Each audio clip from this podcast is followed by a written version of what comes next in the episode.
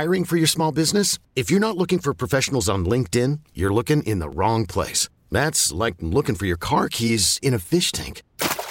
LinkedIn helps you hire professionals you can't find anywhere else, even those who aren't actively searching for a new job but might be open to the perfect role. In a given month, over 70% of LinkedIn users don't even visit other leading job sites. So start looking in the right place. With LinkedIn, you can hire professionals like a professional. Post your free job on linkedin.com slash recommend today.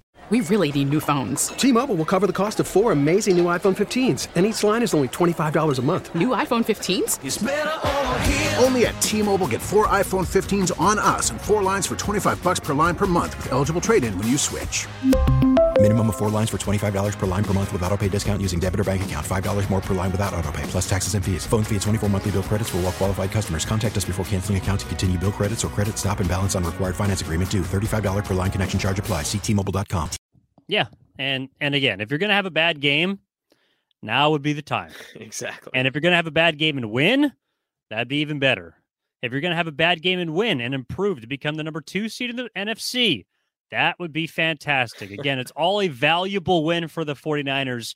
Uh, we were just pointing out a couple of things that we saw on the 415ers podcast brought to you by the Audacy Sports Podcast Network. Evan Giddings, Mark Grandi. Follow us on social at 415ers. I'm on social at eGiddings10. Mark is on social at Mark Grandi. Mark with a C, Grandi with an I. Okay, I know we said we're going to get back to some of the offense outside of Brock Purdy. Um, the real question is, do you want to start with Christian McCaffrey or Brandon Aiyuk? Because those were the two guys that jumped off of the screen today. They were fantastic. I guess I'll start with Christian McCaffrey. I, I don't know how you felt, Evan. I think I, I mentioned this on our last episode on Friday leading into this game. I was not expecting 25 touches from McCaffrey today. I don't think that was the game plan going in. Uh, I, I think that Kyle Shanahan would have loved to give McCaffrey maybe only 15 touches max, maybe something like 12 touches. They get up by a couple of scores, and you can give some carries to Jordan Mason and Tyrion Davis Price, who were both active for this game, by the way. Um, and then, you know, you kind of go from there and you cruise to victory. That was not the case. You get down by 10 at halftime. You need McCaffrey, and you you you were not a you would not have come close to winning this game without him. So, first of all, I think unfortunate that the Niners needed him to be as good as he was to win this game. Uh, but he once again answered every single call 25 total touches, 193 total yards, 121 of those on the ground. He averaged about six and a half a pop on the ground. He added six catches for 72 yards, had a 14 yard touchdown run on the ground, almost scored a couple of other touchdowns in this game. He ceded a goal line carry, uh, or not a goal line carry, but uh, a, carry near the goal line yeah, to red zone. A red zone carry. You're right to uh, to Mason, who ended up scoring his first career touchdown. He could have had another there. He was tackled down to the one a couple of times. He was phenomenal in this game. Uh, the Niners clearly needed every one of those 25 touches, but something that we've we've talked about is maybe we start to see the 49ers playing against some of these not great teams cede some touches away to, to get them ready for the postseason. That was not the case uh, in this one. And I think if you were, if there was any doubt in your mind how much the Niners wanted to win this game, Evan, how much they want at least the two seed, look no further than Christian McCaffrey's touches in this game. Because if they didn't really care that much about winning this game, I guarantee you McCaffrey would not have had 25 touches in this game. They desperately wanted this game. They gave McCaffrey the ball, told everyone else to get the hell out of the way, and he helped them win the game.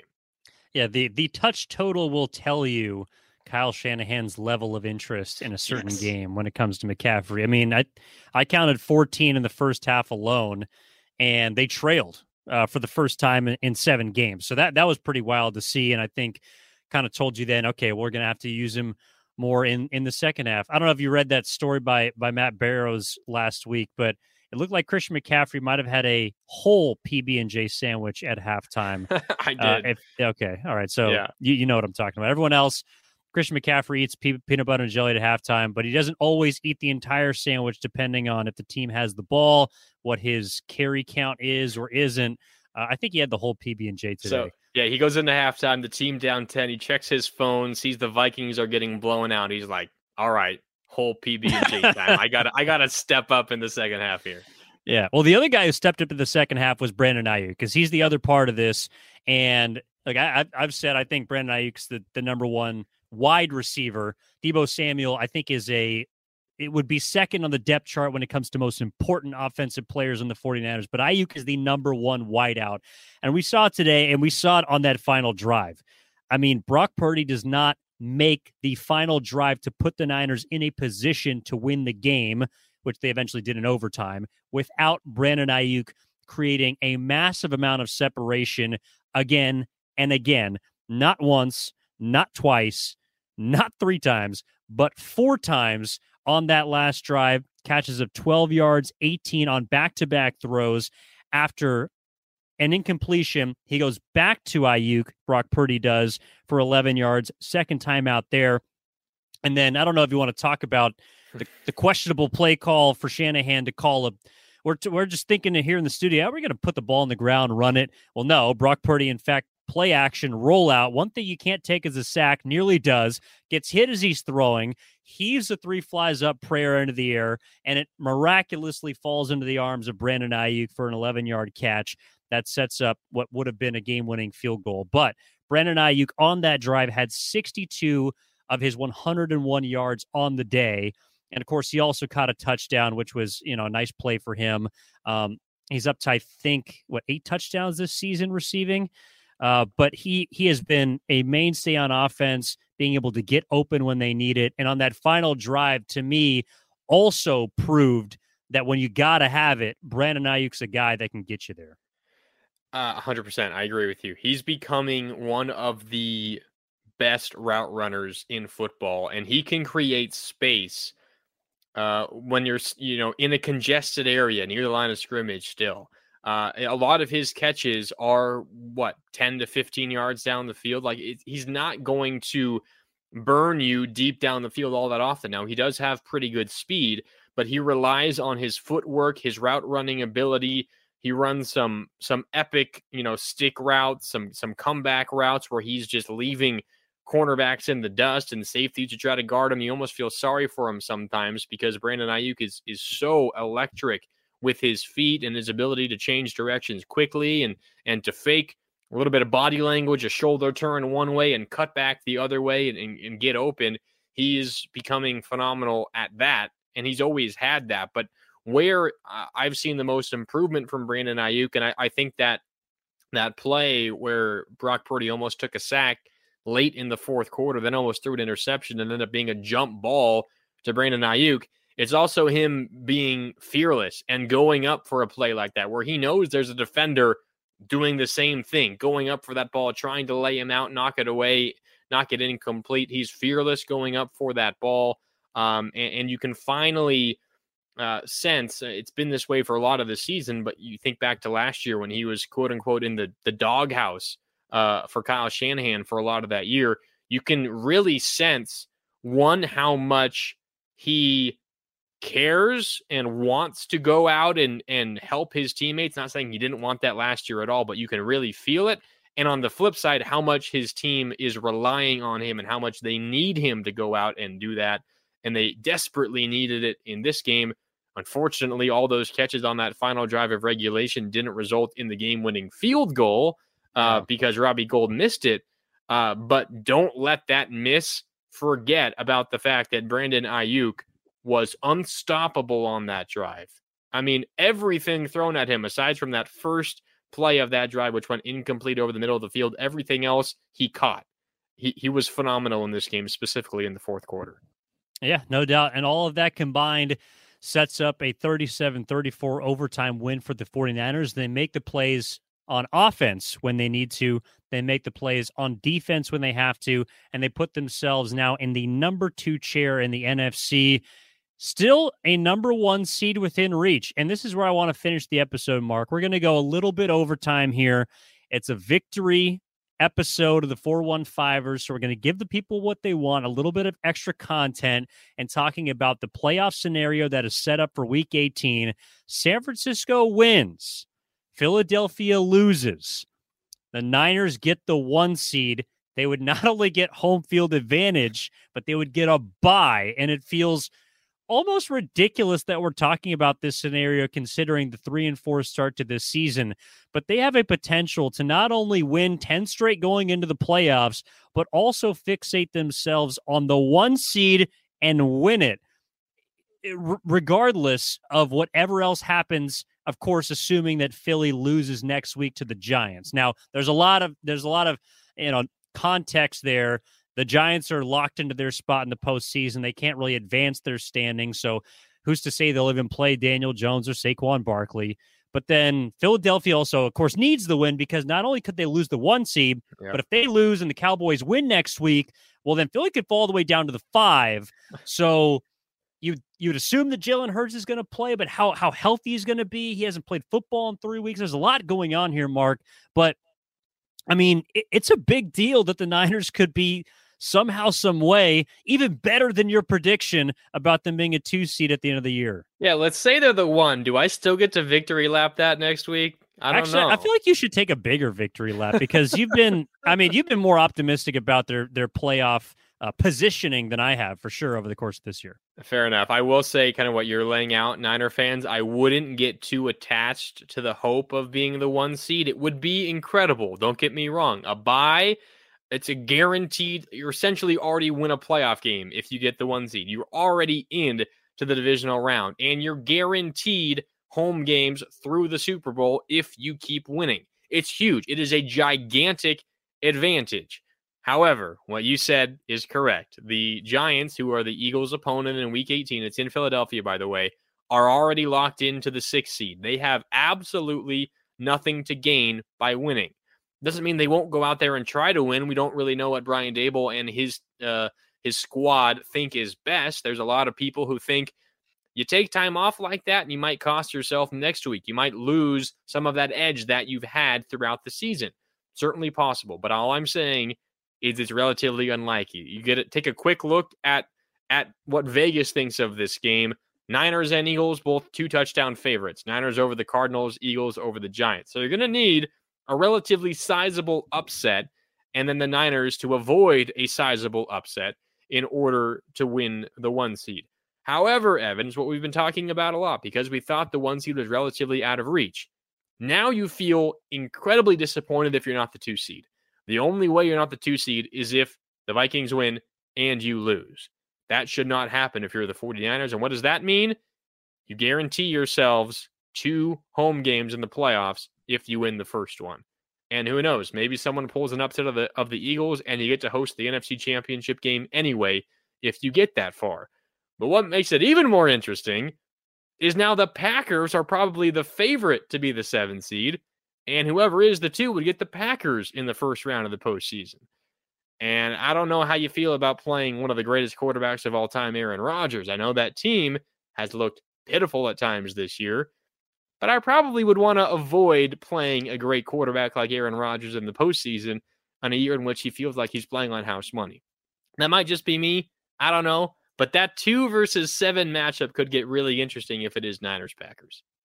Yeah, I, think so too. And and look, right now that's that's the last spot up for grabs. I mean, we're looking at Seattle right now that's currently got it, but like you mentioned, Green Bay, Detroit, uh, of course, Green Bay is going to play Detroit, so one of those two teams will have a seat at the table.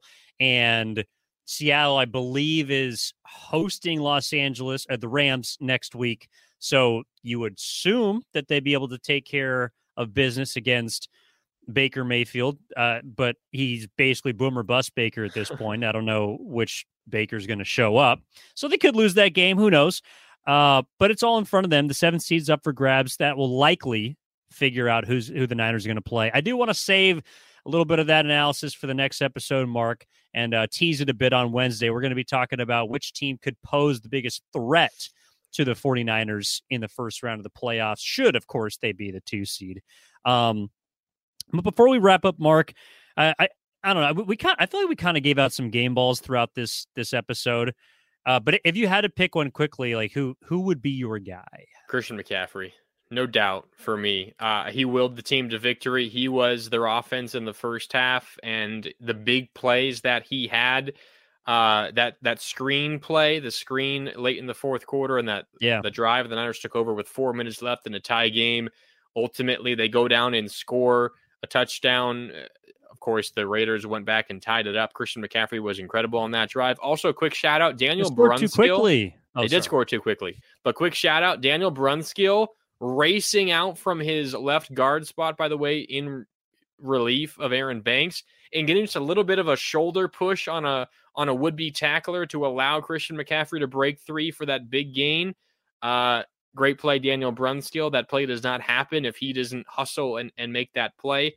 Uh, but McCaffrey was the heart of the Niners offense in this game. He gets my game ball. Gotcha. I, I kind of laid out my case, but I think it's Brandon Aiyuk. Uh, I I think that offensively, when they had to have it, we're talking about times when you need to, you know, you're in the trenches. You got to have guys you can rely on. I know it feels weird that Brock Purdy isn't a part of this, but it's because of the two guys that we're talking about. Like those were his two safety valves, and I think when they needed it on that last drive, uh, Brandon Aiyuk was was that dude.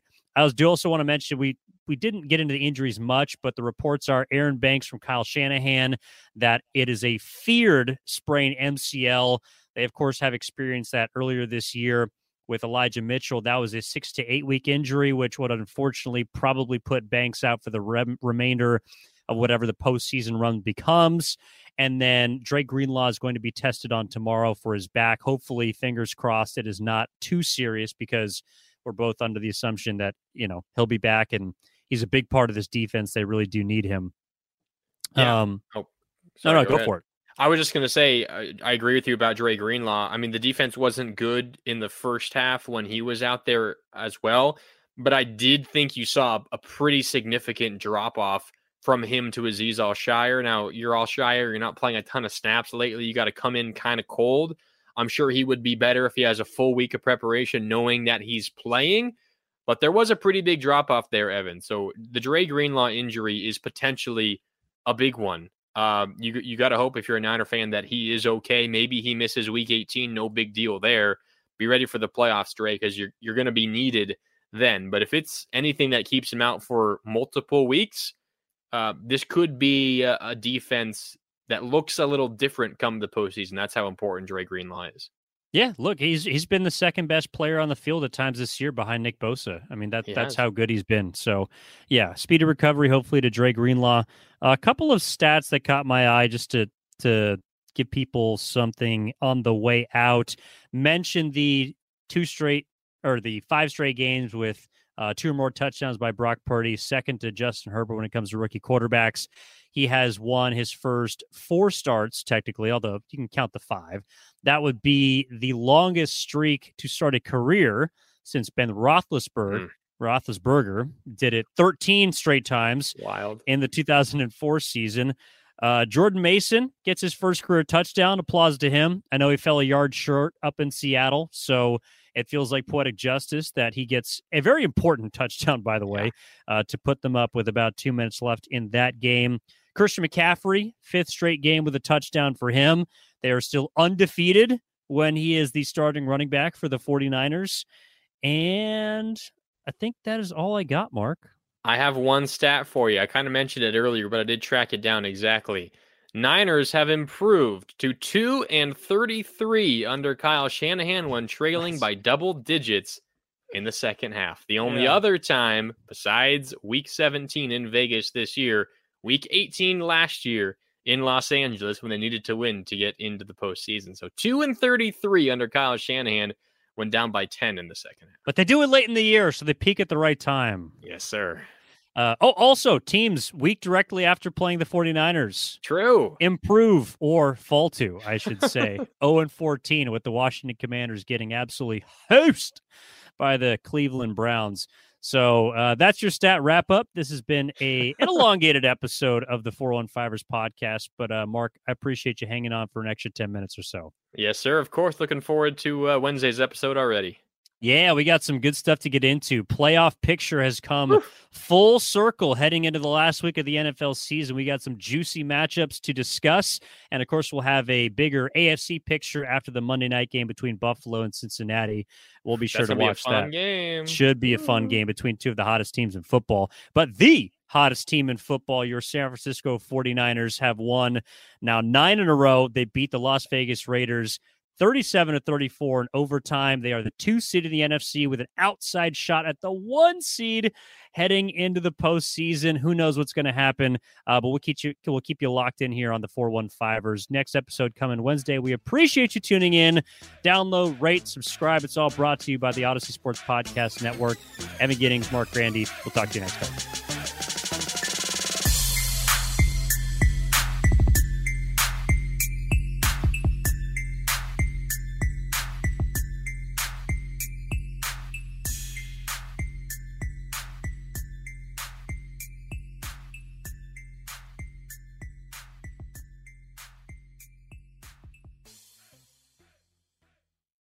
Audacy celebrates Mother's Day, brought to you by T Mobile. You can count on T Mobile to help you stay connected on America's largest 5G network. Now, with the MLB app, you can get baseball your way. Pick your favorite team, your favorite players, and get customized highlights, stories, and breaking news right on your home feed. Follow the action with Gameday, where 3D replays add another dimension. Plus, notifications can keep you connected to every pitch, every hit, every game. The MLB app. Baseball, your way. Download it now for free from the App Store or Google Play. Blackout and other restrictions apply. Major League Baseball trademarks used with permission.